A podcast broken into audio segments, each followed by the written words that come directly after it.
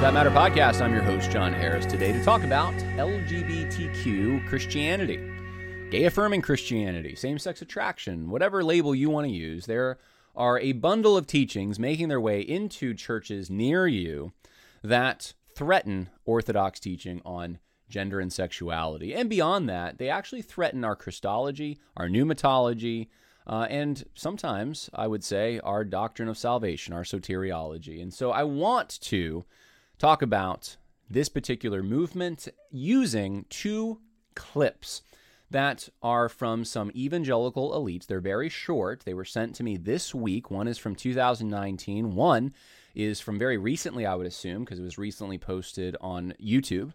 And these particular clips are, I think, good examples of the popular level teaching that most evangelicals are going to hear because most of you aren't going to probably be hearing very complicated academic arguments for gay Christianity. You're just not. You're going to be hearing probably arguments, or I should say, uh, speeches, sound bites, um, demonstrations that circumnavigate your intellect and appeal directly to your emotion. That's more often, I think, the tool that is utilized to convince people. And in these two particular clips we're going to play, I think these arguments or these uh, th- these particular tactics are verbalized probably better than in a lot of the other material that we've examined on this particular podcast. And so it's a good opportunity. I, when we examine material, we want to examine, if possible, the best examples of the opponent's arguments or tactics. We don't want to try to get the worst possible articulations from the other side and then knock them down like they're straw men. We don't want to do that. That's uh, unfortunately something I see the left do an awful lot. They want to miscategorize misunderstand purposefully in order to make their agenda work. So they uh, throw spurious accusations often at theological conservatives by misrepresenting their positions. And that's not something we want to do. We want to take the best articulations we can. And I think on the popular level, the arguments that many of you are hearing, maybe even in your churches, to advocate for versions of gay Christianity or um, LGBT, gay affirming same sex attraction, whatever the term that you're hearing, I think that these particular clips just do a good job articulating probably what you're what you're up against, what you're hearing on a Sunday morning, even out of the mouth of some of your pastors. So, uh, before we get to it, though, I want to just let you know about one thing that will help you a tool, a useful analytical tool in the fight currently underway uh, regarding social justice, and that is this. I have on the website right now, worldviewconversation.com, worldviewconversation.com forward slash shop. You can go there. And I have a sale going on, and it's a pretty good sale. I'm not going to lie. This is maybe this is the best sale I've ever done, and it's it's only six days. It's a fall sale, fall only, six days. I need to move some inventory, and uh, I want to do it before the holidays. And this is actually an opportunity for you, maybe get some early Christmas Christmas shopping done or something. But we have some sales going on. I'm just going to let you know about uh, the first one here is Christianity and Social Justice, Religions and Conflict, the book that I wrote and uh, published last year. It is available for 1150 and that's a signed copy. That is not just a copy you can get on Amazon. Amazon's selling these for 15 bucks a pop. You can get it for 1150 on uh, worldviewconversation.com. And by the way, no matter how many books you order, shipping's the same price. It's $6 for shipping. You can order 10 books, it's $6 for shipping. So you can get that. Um, I also just put up, and this is while supplies last, uh, an 850 version. This is also a signed copy, but it is lightly worn. And this is mainly from when I've traveled or had these um, books shipped to me. Sometimes you can, in fact, if I click on it, maybe you can see it. In the course of transportation, uh, you can see there's a bend on the cover here. It's not that significant, but it's enough that I just don't want to sell it as a new book. So you can get it for a very low price of 850 while supplies last. You're going to want to do this quick because these are going to go, I think, pretty quick. Uh, but if you want a brand new, spanking new autograph copy, 1150 this week, which is a really, really good deal. So uh, check that out. You're also going to want to uh, check out uh, the book Social Justice Goes to Church which is uh, also a book I wrote on this particular topic. It's more of a history, not an apologetics, but more of a history of how we got to where we are. And uh, the same thing, same price. I also have some lightly used copies selling for much cheaper. And if you order both of those, I'm just going to throw this in. This isn't something that I'm uh, necessarily selling. It says $15, but actually, if you click on it, it'll say that this comes free with the purchase of the other two books. So, my friend A.D. Robles wrote a book called Social Justice Pharisees. You can get it free. All you have to do is purchase Christianity and Social Justice and Social Justice Goes to Church. And I, I don't care which ones you purchase. If I see those two on at checkout, I'm just throwing this in there and it's uh, you don't have to even put it in your cart or anything. I'm just throwing it in there. So this is a pretty amazing uh, deal going on, only for six days, and I hope many of you uh, will take the opportunity to take advantage of it uh, because uh, I like to get ahead of the holidays, and uh, so do probably many of you. All right, let's talk about this. Let's um, let's play the first clip here, if we can. This is from an individual who many of you uh, probably are familiar with to some extent. And it, it's apologetics, actually. It's an apologetic ministry. The individual speaking here is Dr. Frank Turek. Dr. Frank Turek. And what, what has been described to me from people in the bubble, if you want to call it that, of the apologetics community is that the apologetics community is fairly insular. I just want to say this, uh, uh make this observation off the bat. The apologetics community the circuit, the college campuses, organizations that host speakers on campuses, all of the things that make this work are kind of part almost of their same uh, of the same industry. And the what I've noticed because I used to follow apologetics ministries a lot more closely. Uh, lately it's been less, but I still do keep an eye on things is I think apologists really want to speak on college campuses. They really do. And part of the way to get on a college campus and speak is to talk about things like atheism, which are problems, but really to talk about things that were hot topics maybe 20 years ago. Richard Dawkins, Christopher Hitchens, those kinds of things, those arguments that were given at that time, to keep talking about that and to kind of sidestep the social justice stuff. I've been noticing it, okay? I haven't seen, in my opinion, the apologetics community as a whole has failed on this particular topic one of the reasons I'm doing what I'm doing, what I why I wrote the books that I wrote. It wasn't because I just really like talking about social justice. Believe me, I don't. It's because I needed to supplement what was out there because I didn't see people taking the stands they should. And I understand why because man, you take some shots when you really take a stand against this. You're not going to take the same shots taking a stand against Richard Dawkins or Sam Harris or people who are atheists. So, uh, this anyway, I wanted to just say that, and this is backed up by people connections I have within that particular community. And what I, what I've been told, and I think this probably plays out in my own observations, but the apologetics community functions kind of like, like their own denomination in a way, and it's you know they, they they tend to share the same apologists tend to share the same stages with one another. They're they're familiar with one another. Uh, there are obviously there's apologists outside of this bubble that I'm talking about, for example, I think someone like a James White isn't really part of what I'm talking about when I talk about the apologetics community necessarily. If some of you don't know what I'm talking about, that's okay. But uh, I would say Frank Turek is probably one of the big guys who would be part of the apologetics community. And when Frank Turek says something, I think it means more than just Frank Turek saying his opinion, voicing his opinion. It is it, it, it's a signal whether he is intending it for this or not. I don't think he intends it, but it's it's a signal to everyone else who's trying to make it in that world, who's trying to get platformed, that this is the acceptable way to deal um, with with particular topics. And the particular topic that Frank Turek is asked about in this very short clip is homosexuality and whether or not it's a sin. And he's probably on a college campus, I would imagine. But here is his answer to the question. Check it out. Do you find homosexuality to be a sin? Doesn't matter what I find. Okay, then I mean, what the do Bible, you believe the Bible says? Homosexual behavior is a sin, not homosexual feelings. We all have attractions we ought not act on, right? There's a difference between attractions and actions. I have attractions I ought not act on. So, so to be attracted to uh, someone of the same sex, if you act on that, it's a sin. That's what the Bible says. That's what Jesus says. You say, well, Jesus never talked about homosexuality. No, he talked about all sexual immorality because whenever he used the phrase sexual immorality, that meant any sexual activity outside of the marriage of a man and a woman fornication, adultery, homosexuality, bestiality, rape, incest, whatever it is. So you may say to yourself, John, why did you have this on the podcast? I mean, this is nothing nothing wrong with that. That was really good. I mean, didn't he say that Jesus condemned porneia, which includes homosexuality? Yeah. Didn't he say that same sex um, behavior, so if you're taking the physical manifestation of homosexuality to its conclusion, that that's wrong and a sin? And he, he did say that. So what could be wrong with this? Well, it's a subtle step in the wrong direction.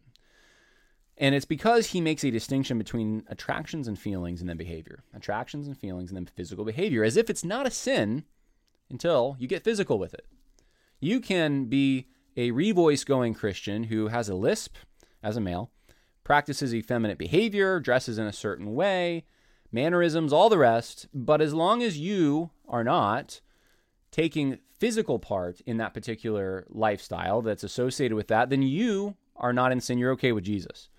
In fact, you can have the feelings. You have feelings towards other men. You're not in sin. That would be the logical conclusion of what you just heard. And this is a slippery slope. This is a there's a spectrum of teaching in error on this issue that goes all the way from what you just heard to Matthew Vines and the Reformation Project, which advocates basically same-sex unions, marriages, as long as eh, there's fidelity and there's monogamy, that it's perfectly acceptable before God. How do you get there? Well, it's it's, it's not overnight. and these little subtle steps can get you there. And I think Orthodox believers sometimes take these steps incorrectly, and then they realize where they're going and they do a 180. And that's what I'm hoping people do when they listen to this. This is a subtle step, but it is a wrong step, and it is a step that will lead to perdition. Here are some Bible verses. There's just two of them I put here on homosexuality because I think this is the key issue. Is homosexuality a sin? That really is the key question in all of this. You might say, well, he said that it's it, it is a sin, but is it really to him? Is it really to Frank Turek? Or is it just the actions physically associated with it? So, what is homosexuality? We're going to talk about this. We're going to talk about what it is. We're going to talk about whether or not it's condemned in Scripture. Let's start here. 1 Corinthians, 1 Corinthians 6 9. Do, not, do you not know that wrongdoers will not inherit the kingdom of God? Do not be deceived, neither the sexually immoral, nor idolaters, nor adulterers, nor men who have sex with men. Some translations say homosexual. That's a term from psychology that has really, I think, served to normalize this behavior before they would have probably more likely used in both legal and religious usage uh, the term sodomy.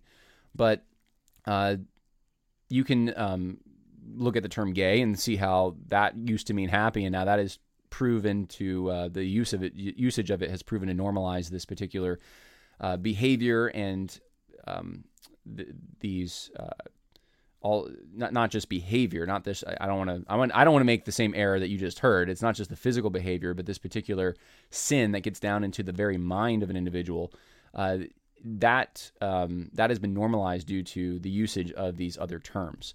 But uh, homosexuality condemned in scripture. Uh, you also have 1 corinthians 1 8 through 10 but we know that what the uh, that the law is good if one uses it lawfully realizing the fact that the law is not made for a righteous person, but for those who are lawless and rebellious, for the ungodly and sinners, for the unholy and profane, for those who kill their fathers and mothers, for murderers and immoral persons, and homosexuals, and kidnappers and liars and perjurers, and whatever else is contrary to sound teaching. So this is clearly condemned in Scripture along with other sins.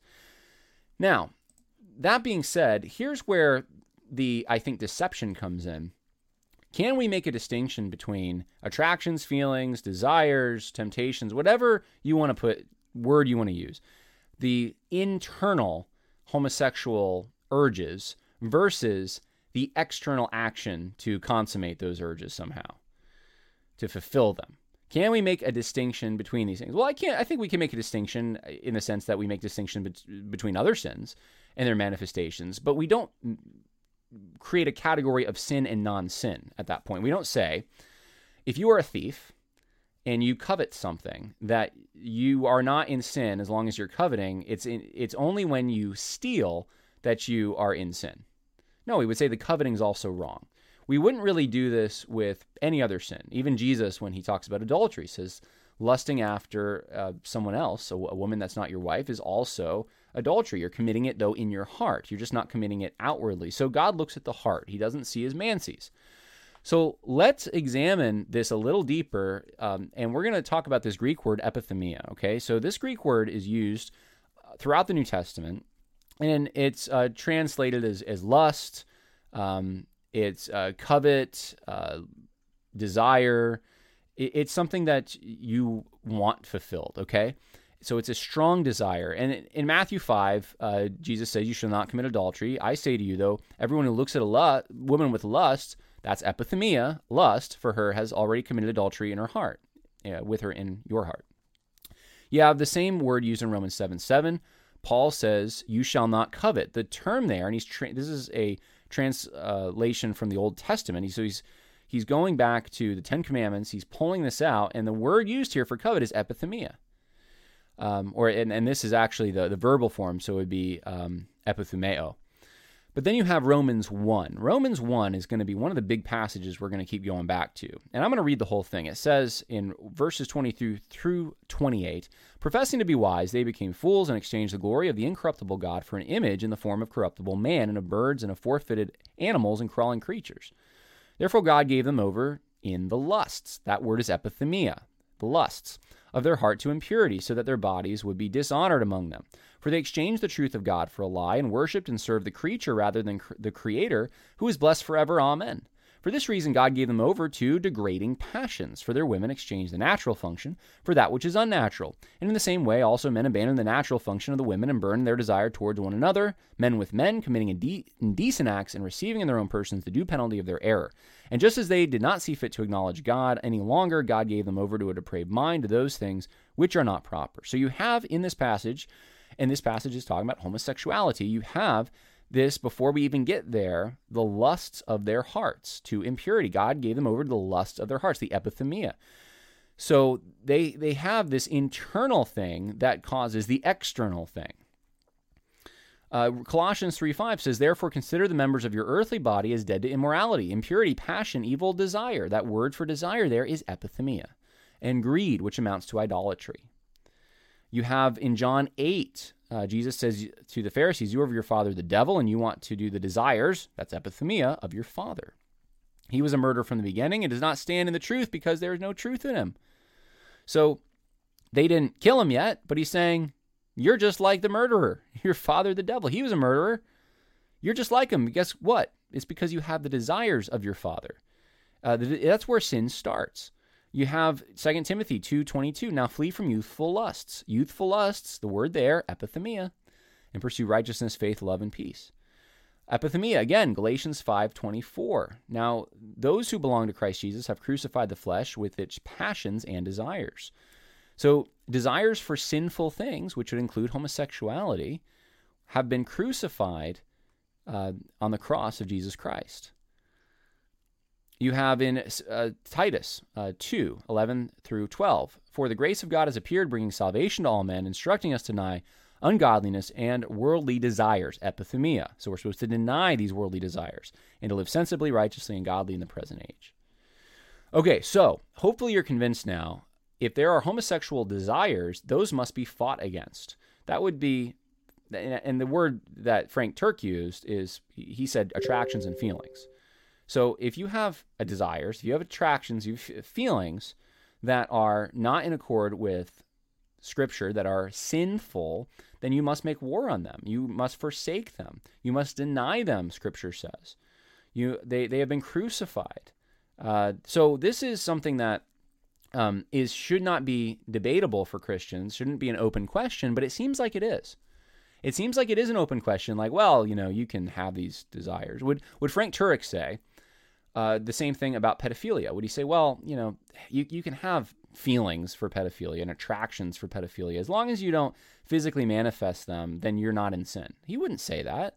Would he say the, that, the same thing about um, other sexual sins or even non sexual sins? Would he say the same thing about uh, lying or stealing?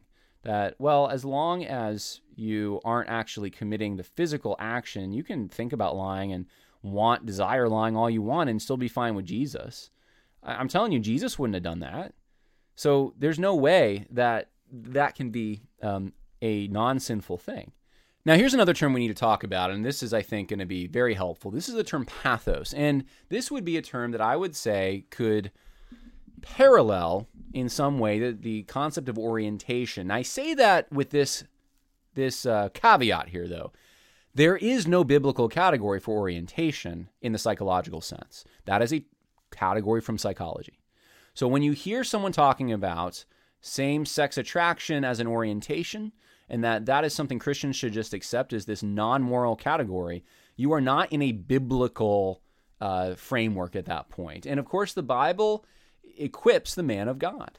That's the whole purpose. It, it fully equips the man of God, and it is um, sufficient for all uh, all things concerning faith and practice. And so, if that is true, which I believe it is, and I think the Bible teaches that about itself, then uh, the categories we need to engage this issue are already in the Bible. We don't have to bring outside categories from psychology. And so I spurn this uh, concept of orientation from the gate. But if we're going to come up with something that's at least close to it, similar in in a certain respect. Uh, I'll, I'll highlight that in a moment. What respect that is. I think we use the term pathos because pathos is this term for passion. And it's used a handful of times in the New Testament. It's used in Romans 1, which we just read. It's also used in Colossians 3, which we just read. And right alongside uh, the term desire, epithumia. Okay? So we have to fight against these wrong desires, right? These lusts, but at the same time, we also have to fight against these degrading passions. That's what it says in Romans 1 uh, 26. For this reason, God gave them over to degrading passions, pathos. For their women exchanged the natural function for that which is unnatural. So it started out with these passions, and then it, the text goes on to the physical manifestation. You have the um, the word in Colossians 3:15 in the vice list there: uh, immorality, impurity, passion, pathos, evil desire, epithemia, and greed, which amounts to idolatry. So, this is how pathos is used something to be fought against, something that's negative when it's in these vice lists. And here's how it's defined in the Strong's Concordance. Let me read this for you, and I'll tell you why I see this as a helpful point to make in regards to the concept of orientation. Strong's Concordance said this, says this about it. Short definition that which befalls one a passion, a suffering. Thayer's Greek lexicon says this about it whatever befalls one, whether it be sad or joyous, specifically a calamity, mishap, evil, affliction. Number two, a feeling which the mind suffers, an affection of the mind, emotion, passion, passionate desire, used by the Greeks in either a good or a bad sense. In the New Testament, in a bad sense, depraved passions and vile passions, as we just saw in Colossians 3 and Romans 1. So, uh, this particular word has a connotation or in its in its definition is this concept of something that befalls oneself, a feeling that the mind suffers, something that overcomes them. That's that's what a passion is, right? Something that you are filled by and it's just something you you want to do. It's an emotion you have. It can be strong. It can pull you in directions that your mind logically speaking would not pull you, but it's it's uh, it's something that you're motivated toward. Okay, now that would I think in some ways parallel this concept of orientation. It's something that you're pulled towards, something that you're you're attracted to this thing, right? But here's the deal: in the New Testament, when the term pathos is used in these two passages, the term is not used in an amoral way. It is used in a moral way. These are things that are negative. The, you should consider the members of your earthly body dead to passion, to pathos. Consider it dead to that. Uh, God gave them up to degrading passions. And right after that, for their women exchanged the natural function for the un- that which is unnatural. That's homosexuality. Okay, so this orientation business that, well, if you're pulled in that direction, as long as you're not acting on it, it's okay. No, no, that's that's the very basis upon which God judges. That is uh, or, or the thing he uses uh, to judge. That is the thing that uh, we are supposed to consider our earthly bodies dead to. So, there isn't this category that the psychologists have come up with of orientation that is amoral. That is part of who you are, the way you're constructed, or what you think about yourself that doesn't have a moral dimension. So, what's the solution ultimately to homosexual cravings? Well, obviously, number one, 2 Timothy 2.22, flee from youthful lust, pursue righteousness, faith, love, and peace with those who call from the Lord from a pure heart. So, so flee it, okay. Number two, um, I think realize that Jesus sympathizes, and it doesn't mean that he experienced same sex attraction. I don't believe that at all. But he can sympathize in the sense that he has the um, uh, the the temptations which are common to man. I'm not talking about degrading passions, as Romans one talks about, but the categories uh, of sin that certainly homosexuality would be part of, porneia.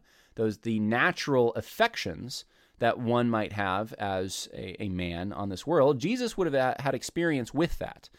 Hebrews 4 We do not have a high priest who cannot sympathize with our weaknesses, but one who has been tempted in all things as we are, yet without sin. So I want to take a, a brief pause here and say, look, we've just gone over how desires are sinful desires, sin, okay? Not good.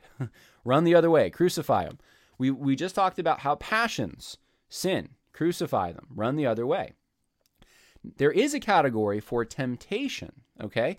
Temptation, though, would be to for Jesus in in this uh, in this context would be things that uh, are not sinful in and of themselves. Is it sinful for a man to desire a woman? No, it's not.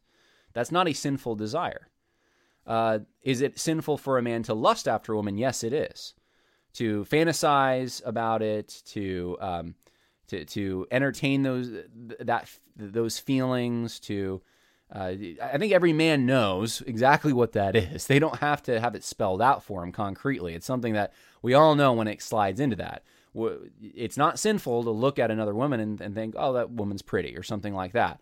It's going that extra step, uh, that covetousness, that when that creeps in, that's when the lust is is present. And so, so anyways, back to Jesus. Jesus has been tempted in all things. And this, I don't think it means Jesus was tempted in pedophilia. Jesus was tempted in bestiality. Jesus, no, no, no, no. Jesus was tempted in all the categories of sin the, that are common to man. These, um, so, so sexual temptation, I would assume, would be part of this. That there would be a, uh, a, a, kind of um, attraction which is good and natural and not sinful that Jesus would have, but the temptation would be to exercise it in a way that God hasn't ordained. That would be the temptation. Okay. Uh, Jesus was tempted with timing. You know, he, how many times did he say, "My time has not yet come"? Uh, Jesus was tempted with overpowering the, uh, the the the. I mean, he could call a legion of angels and overpower all the Roman guards and everyone who was involved in taking him to the cross and just say no. That I mean, the temptation was uh, in the devil's temptation against him was to cast himself off the temple and uh, demonstrate his power in ways that he was not supposed to be demonstrating at that point in his ministry. And so that's these are just some of the things. That's a window into the inner turmoil that Jesus experienced. Remember in the garden, he's sweating drops of blood, not my will, but thine. I mean, my goodness, have the people struggling with same sex attraction fought sin to that point where they're sweating drops of blood? I think not. Uh, so this is this is the the one we all worship, and he can sympathize. We can sympathize. We, we can relate to him, but he can sympathize with our weaknesses. And I think that's helpful for anyone dealing with any kind of sexual sin or any other sin. They can look to Jesus and say, He overcame, we can overcome. So there's inspiration in this. Number three, and this is, I think, a really important point. 1 Corinthians 7 2 says this, But because of immoralities, each man is to have his own wife, and each woman is to have her own husband. In other words, because of sexual temptation, God made a solution for this get married. Now, this is something that is controversial, and I don't want to get into the weeds on it, um, but should someone who considers themselves or thinks of themselves as homosexual, who's a Christian, should they uh, get married? And and the answer is number one, don't think of yourself as homosexual. Think of yourself in the terms that God has, the categories God has made that you fit into you're a man. If you're a man, then you are heterosexual. Uh, and your uh, attraction ought to be for a woman. If it's not for a woman, then that is something to fight. That is something to pray about. That is something to struggle with. Uh, it is not something to just give up and say, "Well, I guess I'm. This is the way I am," and uh, and a a temptation that um, takes advantage of attractions, feelings, and um, ep, you know epithemia, pathos that are immoral, that are evil. That's not right. That's evil. That's wrong. So we don't have a settling in with sin mentality about that. We fight against it. So, um, in fighting against it, though, that should be the prayer and the pursuit to get married. It just should be.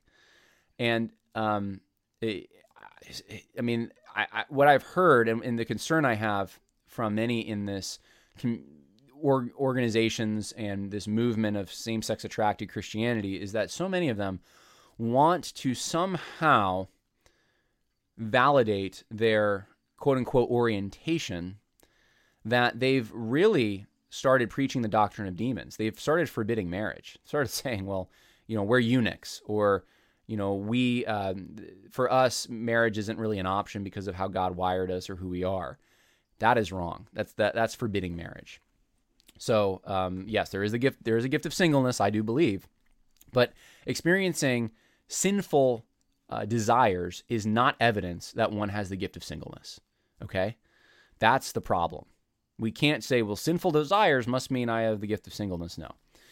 All right, so so hopefully that was helpful for all of you, and I'll put the link in the info section for the patrons who want to download uh, those scriptures. Now that we've seen that, let's um, let's get to this other clip and and maybe apply what we've learned. Now that we've gone through this, you can now take your discerning ears and compare what the Bible says and biblical teaching to what we are about to witness. Uh, and that is a video from someone named Christopher Yuan, who is a rising star in. Uh, I mean, you can go look at his look up his name at like the Gospel Coalition. He's a rising star who's uh, going to explain this um, how Christianity uh, navigates the challenge of LGBT um, lifestyles, sin, etc. So here we go. Here's uh, Christopher Yuan. Third, I realized that after abstaining from sex for a little while, that actually my sexuality does not have to be, shouldn't be the core of who I am. I told myself before, God loves me unconditionally, and that's true, right? But don't we as sinners, don't we like to add to God's truth? I added, so therefore He doesn't want me to change. I'm sure you hear this from your friends who say something similar, like, God loves me just the way I am, so leave me alone. But after reading the Bible several times, I learned that unconditional love is not the same thing as unconditional approval of my behavior. Let me say that again. Unconditional love is not the same thing as unconditional approval of my behavior. My identity shouldn't be defined by my sexuality. My identity shouldn't be grounded in my sexual desires. My identity is not gay, is not ex gay, is not even heterosexual for that matter, because my identity as a child of the living God must be in Jesus Christ alone. God says, be holy, for I am holy. You know, before I had become a Christian, I had thought that if I were to become a Christian, that I would have to become a heterosexual, that somehow the more sexually attracted I were to women, the more of a Christian man I would be. But I realized that even if I had opposite sex attractions, I would still need to flee temptation. I would still need to put to death my sin nature. So heterosexuality is not the goal. Besides, if you think about this, God never says, be heterosexual, for I am heterosexual. But neither did God say, Be homosexual, for I am homosexual. Rather, God said, Be holy, for I am holy. So, therefore, Therefore, the opposite of homosexuality is not heterosexuality. That is not the goal. But the opposite of homosexuality is holiness. As a matter of fact, the opposite of every sin struggle is holiness. I don't need to focus upon whether I'm being tempted. Remember, Jesus Christ. All right, let's stop there. And so much of this, again, is so good. That's why I wanted to pick this clip because it's it's so subtle. It's because it's so true. Some of the things he's saying, right? Um, he says in this particular clip that uh, our homosexual desires don't define us, which is great. I mean, yeah, amen to that, right? He um, sinful desires don't define us. But what does he then do? He takes the whole category of sexuality. So, not just sinful sexual desires don't define us. He takes the whole category of sexuality and says none of that defines us. So it he he appeals to this higher plane of spirituality to say that our identity is completely uh, has its origin, its source from this spiritual dimension. I'm I'm holy. I'm a child of God, but that doesn't filter into our sexual longings necessarily to the point that it creates order desires within us.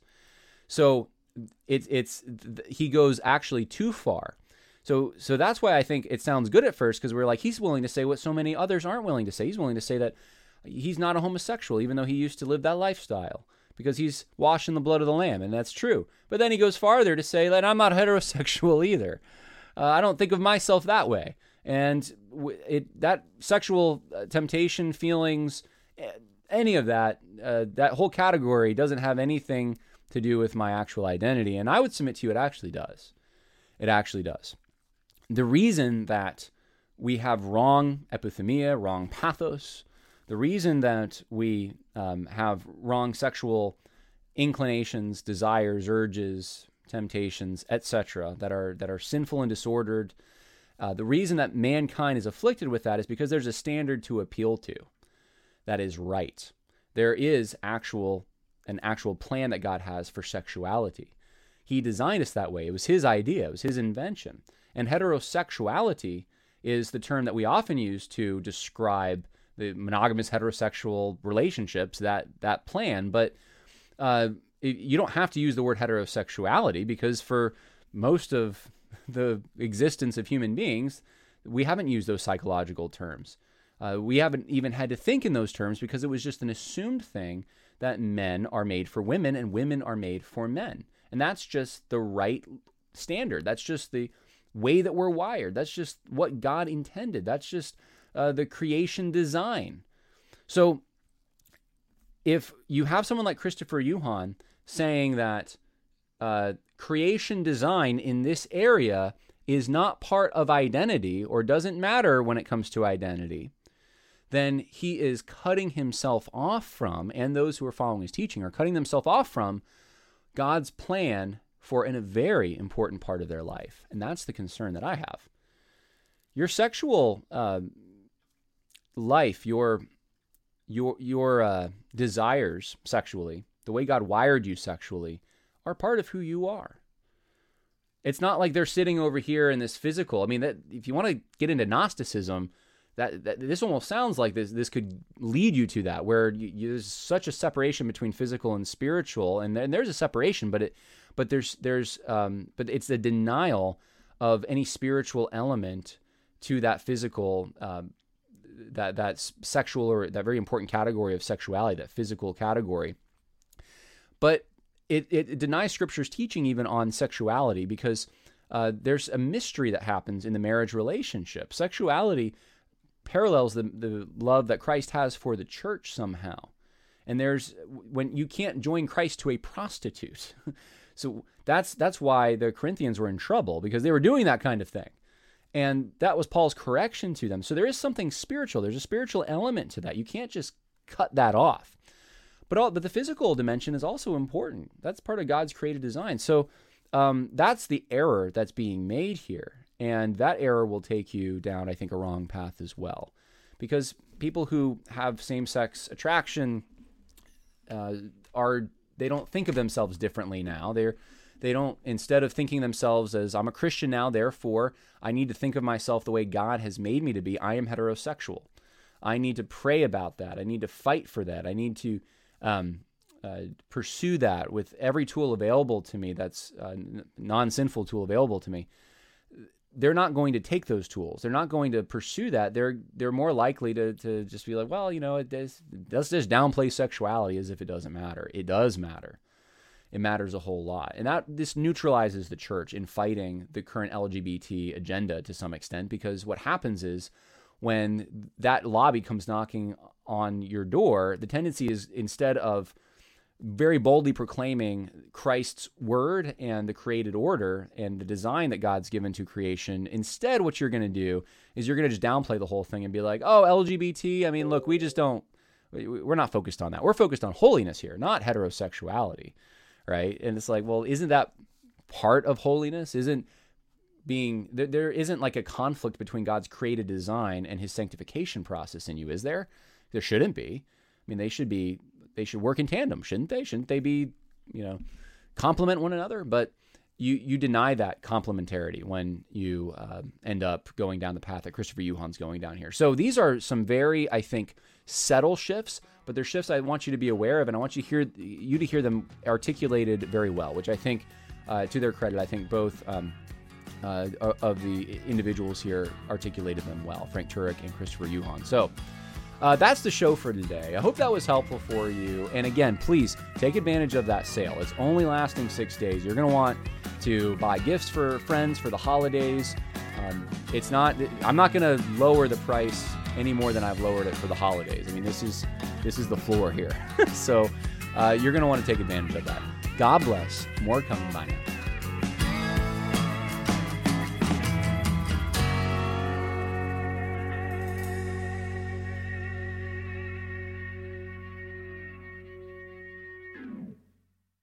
Support for this podcast and the following message come from Corient. Corient provides wealth management services centered around you. They focus on exceeding your expectations and simplifying your life. Corient has been helping high achievers just like you enjoy their lives more fully, preserve their wealth, and provide for the people, causes, and communities they care about. As one of the largest integrated fee only registered investment advisors in the U.S., Corient has deeply experienced teams in 23 strategic locations. Corient has extensive knowledge spanning the full spectrum of planning, investing, lending, and money management disciplines. Leverage Corient's exclusive network of experts to craft custom solutions designed to help you reach your financial goals, no matter how complex they may be. Real wealth requires real solutions. For more information, connect with a wealth advisor today at corient.com. That's C O R I E N T.com. Corient.com. Sick of being upsold at gyms? My guy, you're currently a base member. For $90 more, I can upgrade you to our Shred membership. For $130 more, you'll be a Swole member. And for just $300 more, you'll reach Sweat Platinum. At Planet Fitness, you'll get energy without the upsell. Never pushy, always free fitness training and equipment for every workout. It's fitness that fits your budget. Join Planet Fitness for just $1 down and $10 a month. Cancel anytime. Deal ends Friday, May 10th. See Home Club for details.